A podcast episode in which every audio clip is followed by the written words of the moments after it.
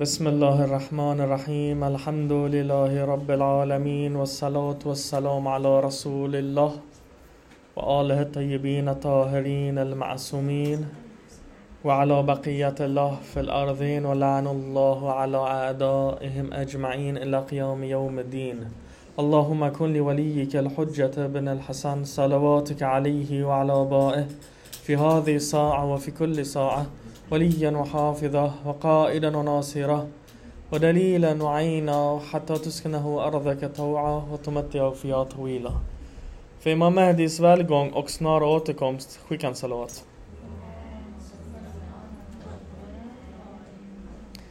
Innan vi går in på dagens ämne så måste vi ha en repetition.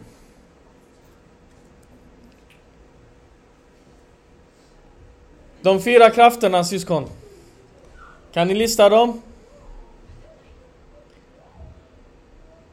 Första kraften, utan ordning. En av de första krafterna. Vad? Quwatul aqliya, förnuftets. Tvåan. Quwatul ghadabiya, vredens kraft. Trean. Begärens, Quwatul shah- shahawiya, begärens kraft. Fyran. Wahm eller föreställningens kraft. Vad gjorde de här fyra? De här fyra var i en kamp om själen för att styra själen var. Okej? Och så sa vi att varje en av de här har en mittpunkt och denna mittpunkten är det som i Islam är en fadila, det är en merit. Vi kallar den för ett centrum, ett centrum av bra egenskaper. Och så har de två extrempoler.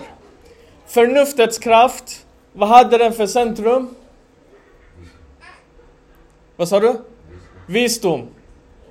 Vänta, vi gör så här. Ska se om jag kan. Så. Ser ni? Var är min mus? Jag tror inte det går att släcka. Så, vänta nu syskon, okej? Var är min mus ens? Där är min mus. Så. Okej. Visdomens kraft. Ja, stoppa in ljusslingan och släck. Det blir bra. Är det bra Abu Thaqalain? Visdomens är mitten av aql. Vad är det när den är extrem? Maui. Vad är den om den är slö? Har du bra exempel på andra sidan också? Daesh? Nej, Daesh passar inte. Vi sa att de är antingen är du dum eller så är du järv. Eller, inte järv, vad heter den? Eh, eh, makr. Vad har jag skrivit? Slug. Slug. Listig slug. Vad var nästa kraft? Eh, ghadab. Vad är mitten på ghadab? När den är i balans. Vad är du då? Modig. Vad är det om du har för mycket mod, eh, om du har för mycket ghadab, för mycket vrede? Då är du järv, du är våghalsig, du är orädd. Du kastar dig in i elden och brinner upp. Om du har för lite? Fegis. Sen, nästa. Begärens.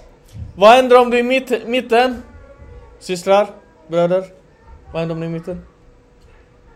Vad har du då? Vad?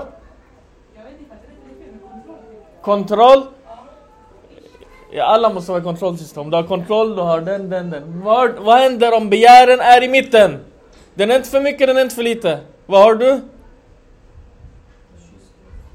Kyskhet, egentligen haja, kyskhet är fel ord. Vi kom fram till anständighet. Haja, haja, haja.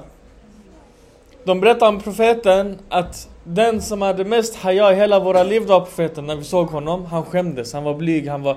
Men ändå, han var ett lejon samtidigt. Men han var samtidigt också blyg. Okej, sen vi har... När, när begären är för mycket, vad har man då? Också den Muawiya. Och Shemra också den här mycket. Vad har man då?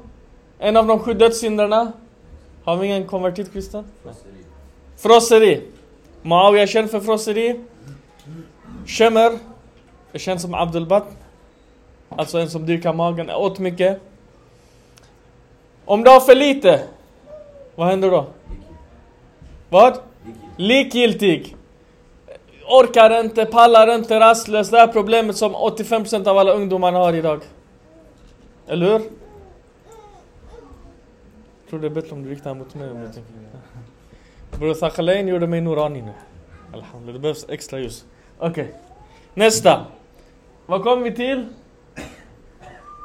Föreställningen Shahwiya. Är det bra för er systrar? Det är inte bra bror. Lägg ner den och tryck, tryck upp den. Jag tänker på livesändningen. Tryck ner den och ta upp den. Så. Jag behöver keps. Okej, okay, vad händer sen om du har... Eh, vad är vi? Fantasin. Om du har den i balans, vad är du då? Balans? Nej. Rättvis. Om du har den för mycket, vad är du då? Vad händer om du är för mycket, för mycket ditåt? Tyrann, om du är för lite? Nej, inte lyckligt. Du, du är underlägsen, undergiven. Det är den. Okej? Okay? Och från det här, från de här, vi sa att allt, allting som är mellan de här är synder, inte synder, vad heter det? Förkastliga handlingar. Till exempel, och så gick vi igenom förra veckan, vi listade typ 200 olika synder, kommer ni ihåg syskon? Tvivel, kyrk, eh, hjälp mig. Vad sa vi? Jag hade hela listan kvar. Vad sa vi för någonting? Vad? Inte de jag sa, säg fler. Lögn. Vad mer? Hasad, Ujub. Sa vi de här? Vad mer sa vi? Vi hade en, en kategori, vi kallade den för Las Vegas. Det var vin och otukt och gambling och alla de här och alla de handlar under begären. Kommer ni ihåg alla de här? Vi gick igenom jättemånga synder syskon. Okej? Okay?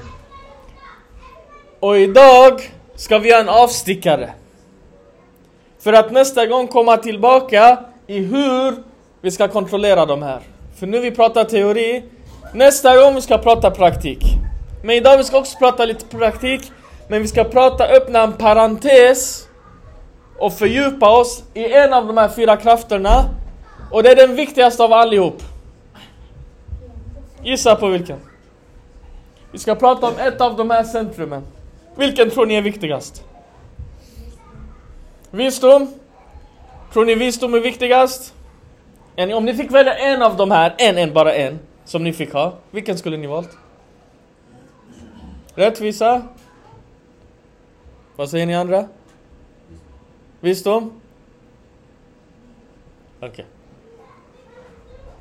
Nu vi går in i dagens föreläsning, skicka en salat. Rättvisa.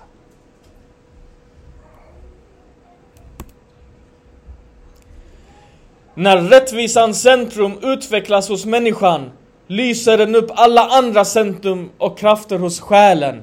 Och alla dessa får ljus av varandra. I detta tillstånd rör sig och uppför sig själen på det, mest, på det bästa, värdigaste sättet och uppnår samhörighet och närhet till skapelsens källa. Platon, den gamla grekiska filosofen. Han var också inne på de fyra krafterna tydligen. Han säger rättvisan var viktigast. Varför? För att om man tänker lite grann på det.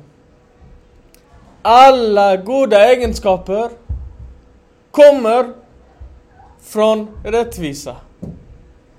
Precis som alla dåliga kommer från att man är orättvis.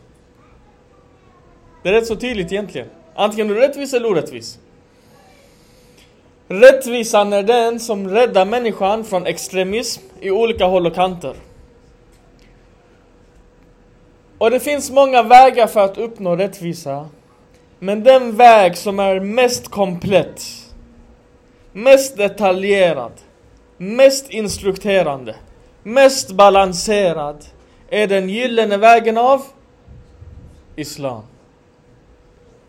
Islam är den religion som kommer i punkt och pricka och säger så här är en människa rättvis. Det finns tre sorters rättvisa. Vilka tror ni? Om ni tänker, om vi ska tänka rättvisa, vilka sorters rättvisor kan det finnas? Social rättvisa. Okej, okay, har du kollat mina anteckningar bror? Social rättvisa. Den första är rättvisan mellan människan och Gud. Adalatul Ilahia, ni har hört talas om den här. Den föreskriver att om en människa begår en handling så har varje handling en exakt konsekvens. Så gör människan en bra handling resulterar det i en belöning. Och gör människan en dålig handling så resulterar det i ett straff. Detta utgås från Guds rättvisa. Det skulle vara orättvist annars om det inte var så. Om en människa fick göra en dålig handling skulle han förtrycka sig själv, förtrycka andra. Och Gud som är skaparen av det här kan inte tillåta att det här ska ske. Det måste finnas en konsekvens. Konsekvensen är precis som en människa som lägger sin hand på spisen, han bränner sig. Det är på samma sätt. Så på sätt och vis kan man säga att människan straffar sig själv och människan belönar sig själv. Men i den här orsak-verkan relationen finns det ett mirakel. Vet ni vad det miraklet är? Förlåtelsen. Kolla. Om jag lägger min hand, hand på spisen Det finns ingen lag i vägen som kan förhindra min hand att bränna sig, eller hur? Jag lägger handen, det blir bränt. Men om jag syndar så kan jag bli inte bränd. Hur då? Genom att jag ber om förlåtelse. Vi har till och med haditherna, Gud säger till änglarna Vänta sex timmar, sju timmar, det jag kommer inte ihåg hadisen, sex, sju eller åtta timmar. Vänta med att skriva ner synden, han kanske ångrar sig. Yani om du gör en synd, du gör något fel, du baktalar, du svär, du gör något dumt. Och du ångrar dig. Och du ber Gud om förlåtelse. De hinner inte ens skriva ner det. Jag tänkte du lägger handen på spisen och i sex timmar du bränner inte. Detta är ett mirakel. Tvåan är rättvisa mellan människa och människor. Och det är denna som brodern kallade för social rättvisa.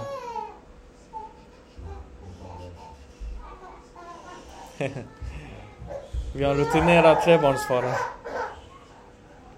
Bror, om du vill gå till köket, jag tror mamman är där.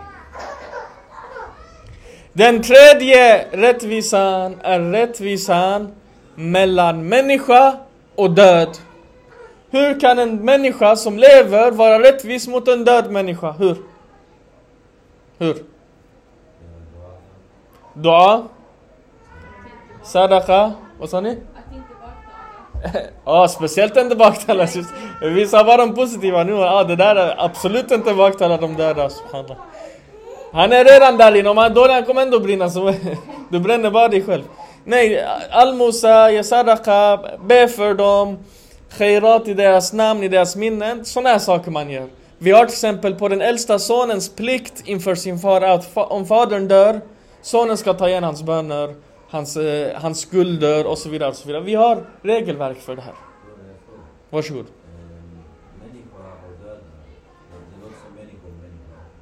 Människa, människa är tvåan.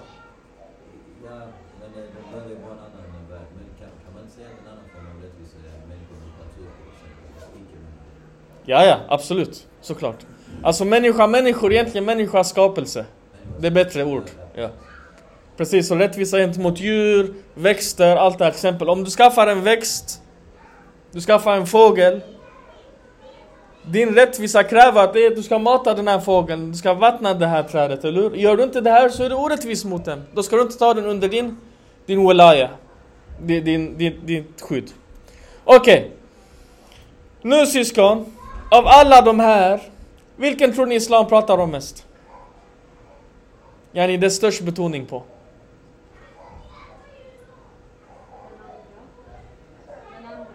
Tvåan? Människans skapelse? Vi har mest... Hur ska jag säga? Inte mest. Jag, nu har jag inte gått och räknat, jag kan inte säga mest. Men den svåraste av de här tre är tvåan. För Gud kan förbi sig, han kan över sig, han kan. Men människa, människor här, vi börjar få problem. Därför, med dagens föreläsning, vi ska gå in lite grann i tvåan. Jag har hört så mycket om hur viktigt det är med att be och fasta och Guds rättigheter och inte göra haram och så vidare. Vi går in i tvåan lite grann. Väldigt specifikt. Vet ni vad vi ska göra syskon? Idag, jag har bara en hadis till er, sen jag ska gå hem. Okej? Okay? Är det bra? Skicka salat Varsågod. Memorera den. Och sen går vi hem. Det är allt. Så enkelt. Dagens föreläsning. Om vi lär oss den här, vi har löst 85% av våra problem. Inom rättvisa. Ni behöver inte läsa paragrafiska, vi vi ska gå igenom den. Kolla vad vackert. Imam Ali Ali salam rapporterar från profeten. Jag älskar de här när Imam Ali rapporterar från profeten. De, de smakar lite annorlunda. Imam Ali Ali salam rapporterar från profeten som säger att sannerligen har en troende 30 rättigheter över sin broder som inte fullgjorts förrän han antingen gör dem eller hans bror ursäktar honom. 30 ursäkter, hack, eh, 30 rättigheter, 30 hack som alla andra har på dig. 30 stycken. Okej? Okay? Vi ska gå igenom dem i dagens föreläsning. För om jag bara säger dem, vi glömmer bort dem. Om vi bara läser dem, vi måste ta med oss dem och jobba med dem. Då påverkar vi vår rättvisa. När vi påverkar vår rättvisa, vi påverkar alla fyra krafterna. Skicka salawat. Detta enligt hadisen, men jag kör in svenskan bara. Nummer ett. Ditt syskons rättighet på dig är att du förlåter hans misstag. Syskon, när man förlåter någon, kommer man ihåg vad han gjorde? Kommer man ihåg? Yani vi får ofta den här frågan. Om jag syndar och Gud förlåter mig, ser mitt papper likadant ut? Vi svarar alltid nej, det är som om han suddar ut den. Okej, okay, självklart, om du suddar ut pappret, den blir lite skrynklig. Men det står inte vad som står. Yani, om du suddar ut den, nästa person som kommer, han ser att det har stått något där, men han vet inte vad som har stått där. Inte kommer du ihåg förra julafton, vi var där borta och du sa den här och vi satt på den här stenen och du sa den här saken till mig. Och så säger du exakt vad han sa. Nummer två. Var snäll och medledande mot honom när han är i ett främmande land. Vi har mycket hadiser här. Till exempel den här kända hadisen när det kommer en man från Sham till Medina. Säger Imam Hassan al-Mushtaba och börjar säga fula saker till Imam Mushtaba salam. Imam Hassan, ni vet Muawiya hade en stor propagandamaskin. Den här med slugheten och listigheten. Han gjorde så mycket propaganda att Ali ibn Abi Talib och hans söner ber inte. Så de, den här killen kommer dit, han börjar svära åt Imam Hassan Ali Imam Hassan Ali tittar på honom, han säger Det verkar som du inte är från den här staden, det verkar som du inte är från det här landet. Har du någonstans att bo? Om du inte har någonstans att bo, du kan bo hos mig. Har du inte ätit, kom hem till mig, jag ska bjuda dig på mat. Du kan vila hos mig, kan, du kan ta en dusch där, du kan äta. Om du behöver lite pengar så har jag lite pengar, du kan gå hem. Han säger, vem är du? Jag säger, jag, jag är Hassan ibn Ali. Han säger, jag svär vid Gud att du är en av Guds ställföreträdare på jorden. Han blir en älskare av Imam Hassan på plats. Detta är från den andra rättigheten. Var snäll och medlidande när ni är i ett främmande land. Trean. Skydda hans hemligheter. Syskon, en parentesfråga. När man gifter sig, okej okay, nu är vi alla muslimer inshallah, alhamdulillah. Vi alla är mu'mini. Gifter man sig med, vem gifter man sig med? Är det inte en annan troende? Eller hur? Kriteriet vi har i vårt giftermål är att det ska vara en muslim. Om jag gifter mig med en muslim och Gud förbjuder en dag jag skiljer mig har jag rätt att avslöja alla hemligheterna? Okej, okay, nu, det var min fru, det var min man. När vi skiljer oss, det är min bror, det är min syster, eller hur? Har jag rätt att avslöja hemligheterna? Nej. Men det vanligaste som händer är den och den skiljer sig. Varför? Ja, ah, han gjorde si, han gjorde så, han var si, han var så. Vad spelar det för roll? Skydda hans hemligheter. Det, det, detta är två vänner som skiljs åt. Två partners som, alla de här hamnar under den här. Trean. Den här är vacker. Ge honom ett handtag när han faller. Vi har ett ordspråk på kurdiska, den säger eh, Bra kafia mel är bra. Mel på kurdiska betyder hals, eller nacke. Och melle betyder på. Så den, den betyder, när en bror faller, så faller han på en bror, men det betyder också att han faller på hans nacke. Alltså att, du vet när man trillar, man tar någon i nacken för att hålla sig upp. Det är den här. Din bror håller upp dig, din syster håller upp dig. Inte oj han trillade, oj, vad hände? Syskon, acceptera hans ursäkt. Vad är det för skillnad på femman och ettan? Vad sa du? Nej, nej, nej. förutom det här vid ettan, du förlåter. Okej? Okay? Nej, du förlåter honom. I femman, när han kommer med sin ursäkt, accepterar hans ursäkt. Och förlåter honom. Ja, det, det, innan steget, förlåt, steget innan förlåtelse är att acceptera hans ursäkt. Om han kommer med en löjlig ursäkt, om du accepterar den ändå. För han kom med en ursäkt, han, han, på något sätt har han dåligt samvete för det.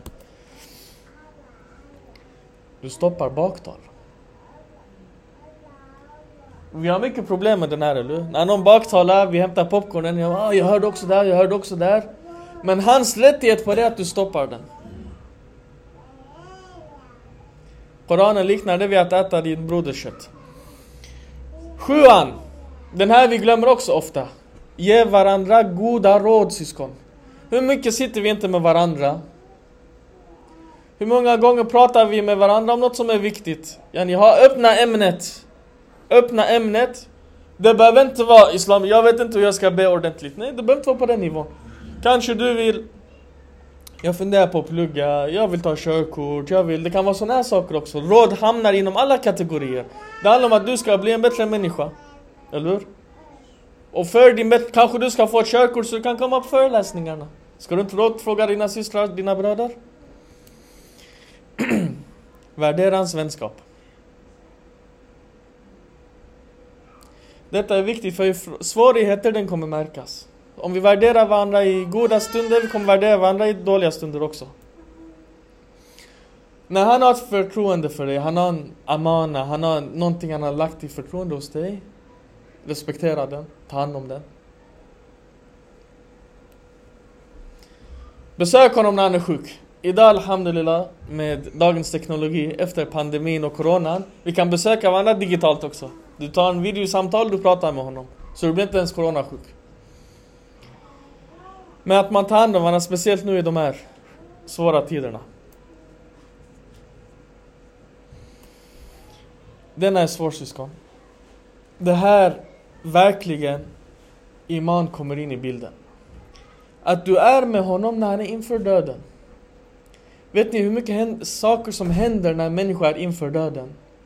Så många svårigheter, så många prövningar. Någon gång kanske vi kan prata om döden och svårigheterna och prövningarna som kommer. Hur Shaitan gör att en troende muslim som har bett till Gud hela sitt liv i det ögonblicket tar avstånd från Gud och tror på Shaitan. Det händer. Vi har exempel i historien. Att du påminner honom, du är en tro. Yani, hela vår grej är att vi i det ögonblicket ska vara lugna och inge ro hos de andra. Yani, när han är döende, han ska komma till dig, bror, jag, vad ska jag göra? Här du ska visa om din iman har haft någon, någon eh, effekt under hela ditt liv. Acceptera hans inbjudan och presenter. Jag tror inte vi har så svårt för den här, eller? Kanske vissa, äh, jag gillar inte den här presenten, vad var det du gav till mig? Nej, acceptera dem. Den här är kanske lite svårare. Idag, många är lite latare. Det är inte som den äldre generationen. Jag kommer ihåg min mor. Det var så här. Hon vägrade gå hem till någon två gånger, gå hem till någon två gånger i rad. Nej, vi var hemma hos er, ni måste komma hem till oss. Jag ska ha minst lika bra mat och, och så vidare. Nu jag säger inte ska vara, det blir lite konstigt också men när någon visar mycket låt och mycket välvilja och mycket kärlek och bjuder alltid på mat och bjuder alltid, du måste också ge tillbaka. Eller hur? På ditt eget sätt. På det sättet som du kan. Det är inte exakt, okej okay, om han tjänar jättebra, han tar dig till en dyr restaurang och du inte kan göra, okej okay, du behöver inte göra på den nivån, men du gör på din egen nivå. Så som du klarar av. Hur känner ni om 13 syskon? Jag är bara nyfiken. Tycker ni vi är duktiga på den här? Ja? Tycker alla vi är duktiga på den? Yani inte bara du kanske är duktig, men känner du att dina vänner gör likadant tillbaka lika mycket som du gör? Är det ömsesidigt? det är bra syster. Vi är glada för din skull.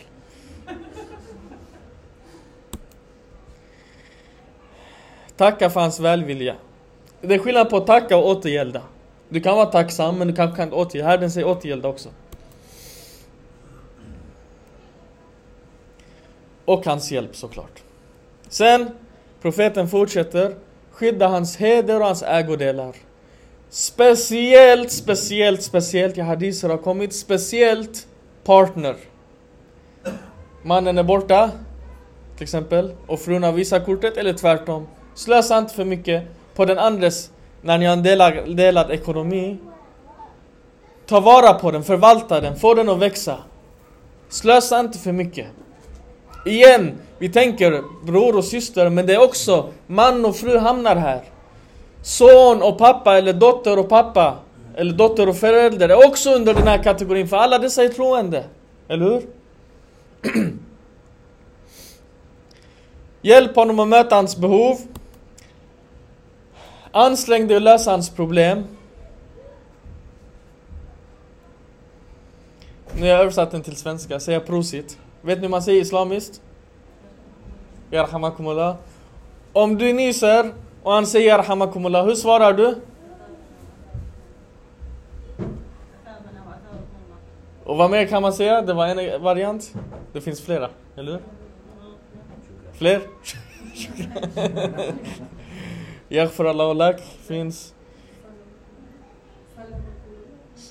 Salamakumullah? Ja, då, egentligen det handlar om, du nyser, han gör en dag för dig, du gör en dag tillbaka. Ni kan göra på svenska, på svenska prosit egentligen det latin, det säger må den gagna dig. Eller salamatid eller något sånt. Eh, salamtek på arabiska.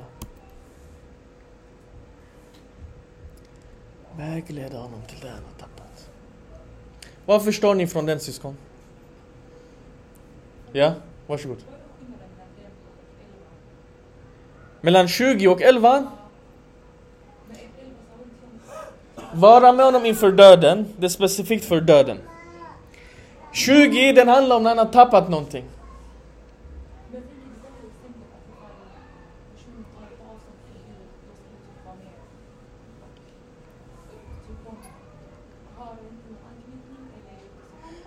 Mm. Vad säger du syster?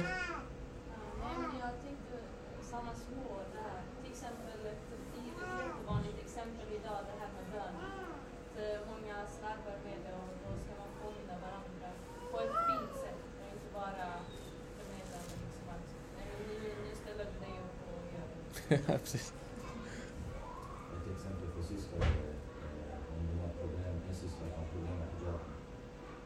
En syster lämnar hijaben. Men alla de här som ni säger systrar, de går när han har tappat den. Okej? Okay? Han slutar be, han, hon tar av sig hijaben, han tar av sig hijaben. Ehm, de här, eller hur?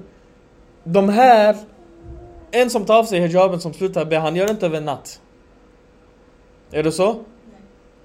Har ni sett ofta på till exempel Instagram, någon tar av sig slöjan och helt plötsligt bilderna är helt tvärtom. Det är inte så att okej okay, nu har vi, visar vi bara håret. Utan det går mycket längre. Det visar att den personen har tagit av sig hijaben långt innan men har kvar slöjan. Eller hur? Min poäng är här att en person som slutar be, slutar inte över natt, nu ska jag sluta, nu pallar inte jag be längre. Har ni testat någon gång? Idag jag vill inte be. Sen hur länge kan ni hålla er? 10 minuter, en kvart, 20 minuter, 30? Till sist ni får så dåligt samvete, ni går och ber i alla fall. För ni har ingen ursäkt för, ja, det finns ingenting egentligen, ni är lite lata, ni får någon sån här. Men någon som slutar, det börjar mycket tidigare. Ett år innan, sex månader innan, det händer någonting. Det börjar med att till exempel, till exempel, till exempel personen eh, helt plötsligt lyssnar på vissa musik som den inte gjorde förut. Inte en som alltid lyssnar, en som inte lyssnade helt plötsligt lyssnar på vissa. Den passar inte honom. Till exempel nu är jag här, Bror Thakalen känner mig. Helt plötsligt kommer Bror Thakalen har hört den här hiphop-låten. Till exempel. Han vet att det passar inte mig. Han säger inte samma sak till Broder Daniel, men han ser, han ser den på mig. Om Broder Daniel kommer se den här hiphop-låten, han kanske inte hade reagerat, men på mig han reagerar. Förstår ni? Om han inte ser att jag tappat den där, hur ska han hjälpa mig senare? Det är för sent när slöjan är av eller bönen är slut eller fast han inte gör det. är för sent. Det är så mycket som har hänt. Vägleda honom till det han tappar. För det är en sak om du tappar plånboken, det är en sak om du tappar en 20 på vägen. Det är två olika saker. Så vi måste vara uppmärksamma på varandra och det är därför Hadisna vad pratar om? Hjälp varandra, var där för varandra, hälsa på varandra när man är sjuk. Då märker man de här sakerna.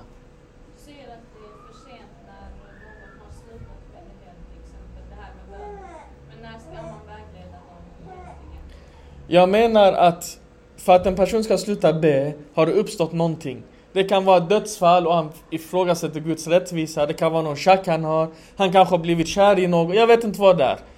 Den har byggt på så att han slutat be ett år senare. Den kanske har försvunnit. Okej, han blev kär i någon och bla bla bla. Och det passerade. Men resultat...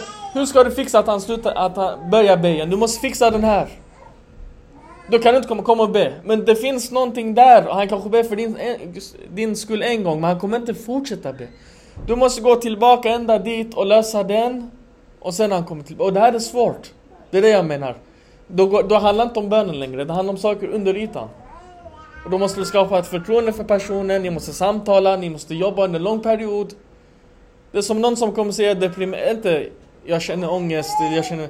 Någon som är grovt deprimerad, hjälper du att prata med den personen? Det går inte, du måste ha ett program, det är långsiktigt. Men om han kommer och säger jag känner mig nere. Där du kan fånga den direkt. Varför är du nere? Jag är nere av den här anledningen.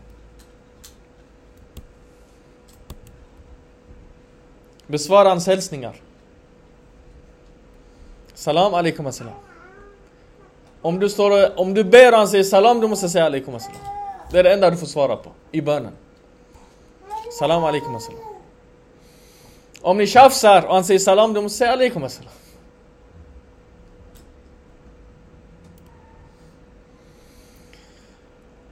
Syskon, tro på hans ord. Här vår wahm kommer in i bilden mycket och påverkar oss. Han sa så här, man menar så där. Systrar, speciellt, har det här problemet. Bröder har inte mycket det här problemet. Har vi det här problemet bröder? Inte mycket. Vi blir oftast arga. Vi, vi uttrycker den här ghadab väldigt tydligt. Du är så här och du är så här. Ja, till exempel om, bror, om en bror tycker att en annan bror är ful, han säger du är ful. Om en syster säger Åh, vilken spännande slöja du har. Det är skillnad. Och, och systern vet inte, är hon ironisk, är hon inte? Vad, hur ska du tolka den här personen? Ja, det blir problem. Här, Islam säger tro på hans ord. Om personen säger oj vilken spännande slöja du har, ja, men ta det för det, vad det är. För din egen skull. Det är mycket konflikter här när man, jag tror att han menar så, han menar tror det så, så, så, så, så. Skriver du ner de här bror Daniel? Vill du att vi lägger upp dem på Instagram? Okej, skriv upp dem. Får du skylla dig själv. Eh, acceptera det han ger. Bekräfta om man svär på något. Syskon, en troende ska inte svära så mycket. Jag svär vid den här wallah, wallah, wallah, wallah, wallah. Det är inte så fint för att det är en väldigt... Du ska svära vid speciella helger när vi verkligen betonar detta jätteviktigt. Vi helgar saker. Wallah, jag åt chips igår. Vem bryr sig om du åt chips igår? Det spelar ingen roll. Wallah, vi alla kommer dö en dag. Det är en annan, annan sak. Och när någon gör den här, din- du ska bekräfta honom för då är det på hjärtat, det är viktigt. Var vänlig mot honom, inte fientlig. Jag tror vi muslimer är duktiga på den här. Till den nivån att vi hamnar på 22an. Vi är misstänksamma på varför han är så vänlig. Det är något konstigt där. Sen vi har den här. Den är lite spännande. Den säger hjälp honom oavsett om han är orättvis eller ett offer för orättvisa. Hur då? När han är orättvis, hjälp honom i att stoppa honom. Och om han är ett offer, hjälp honom i att säkerställa hans rättigheter. Mm? Precis. Eh, du läste innan arabiskan syster? Det är bra. Eh, denna är viktig syskon. Kolla. Syskon som bor hemma. Ibland pappan är lite orättvis. Eller hur? Är det inte så? Sällan mamman, men mamman också. Nu vi ska vara, vi ska vara jämlika här. Det ska vara rättvisa jämlika. Mamman kan också vara orättvis, speciellt mot döttrarna. Är det inte så? Okej, vänta, vi, eh, vi, lägger, vi kan dra den gardinen. Och tvärtom. Döttrarna kan vara orättvisa mot mammorna också. Det, det händer också. Men jag menar att nu jag säger inte om din pappa blir arg, din mamma blir arg eller om ditt barn blir arg att du ska på plats ställa till och sånt. Nej men det finns tekniker, vi är inte duktiga på tekniker. Eller hur? Om någon blir arg, en dag senare, gå på en promenad. Om det är din pappa, han gillar säkert Pepsi, köp han en Pepsi. Pepsi Max för den ska vara sockerfri. Prata med honom, ah, det här du sa, det, du, du är så stor. Prata på ett sätt så han förstår. Den här, jag tror vi kan göra bättre. Tror ni inte syskon? Speciellt vi som blivit äldre. Yani föräldrarnas uppgift är att tills vi blir balak, de ska uppfostra oss så bra vi. Vem säger att vi inte ska hjälpa till att uppfostra varandra efter det? Det finns ingenstans. Det handlar om respekt, ja. Jag säger inte var inte respektfull. Men jag säger att det är orespektabelt mot en människa som du älskar att se honom bränna sig och du bara tittar på. Yani om din pappa ska dricka ett glas gift, säger du inte pappa drick inte den är gift i den? Gör du inte? Vi har till exempel en av berättelserna i Iran, det var en, en far, han var mycket rik, businessman, affärsman. Han gjorde en wasia till sin son, han sa min son när jag dör, skänk si och så mycket till khairat, bygg moskéer, skänk till de fattiga och så vidare. Han sa okej. Okay. En vecka senare, han sa pappa följ med mig eh, till källaren, vi har en vattenläcka eller något sånt här elproblem, följ med mig, vi måste fixa den. Hans pappa säger okej. Okay. Så han, han, säger till sin son, min son håll upp ljuset, eller ficklampan. Eh, och lys upp så vi kan gå in, för det är djupt och det är mörkt. Medan de går i källaren, sonen går före ju. Sen sakta men säkert, sonen börjar gå långsamt och långsamt, så han hamnar bakom pappan och pappan går före. Så pappan säger, min son du måste stå framför mig, annars ser jag inte. Du måste lysa upp framför mig, inte bakom mig. Igen, de går, går sonen börjar sakta ner och han går. Tre gånger det händer, pappan blir irriterad. Han säger, min son, om du står och lyser bakom mig, jag ser ingenting framför mig. Han säger, pappa, om du vill att den här amwal och pengarna ska hjälpa dig att lysa upp din grav, skicka dem före dig, inte efter dig. Yani, skicka dem till din grav medan du lever. Och investera själv, bygg moskéer, hjälp fattiga. Inte när du går in i graven, sen jag ska lysa upp den bakifrån. Det är samma sak. Så han sa, ja du har rätt, och sen han gjorde massor med saker. Alltså han blev påverkad, han började investera, han byggde moskéer, hjälpte fattiga och så vidare. Detta är ett vackert sätt på hur man kan göra det, på ett exempel.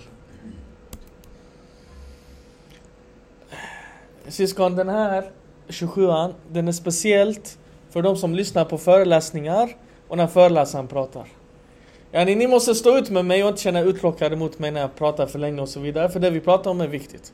Och detsamma gäller gentemot varandra. Har ni praktiska tips på hur man inte ska bli uttråkad och trötta på varandra? Hur? Hur ska du inte tröttna på din vän?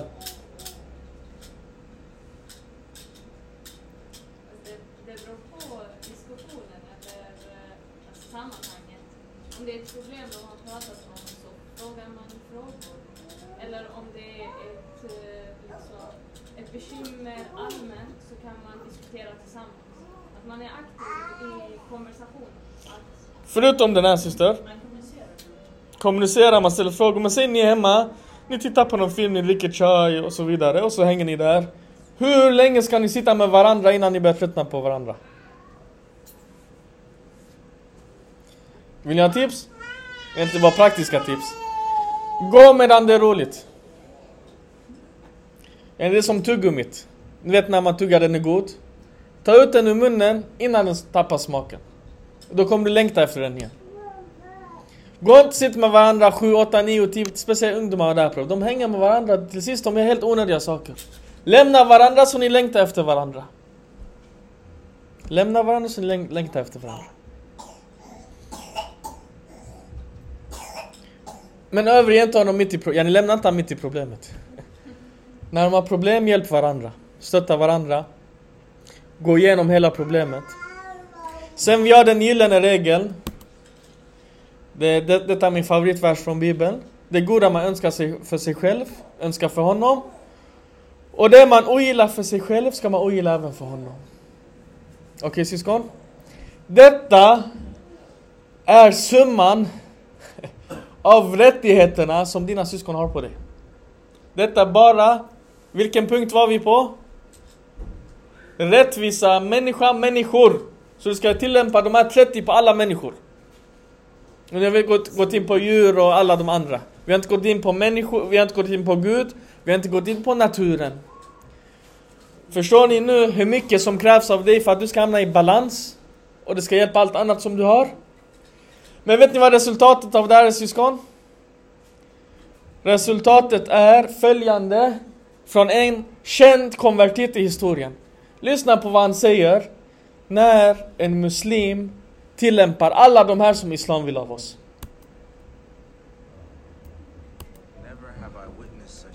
Oj, vänta, jag ska bara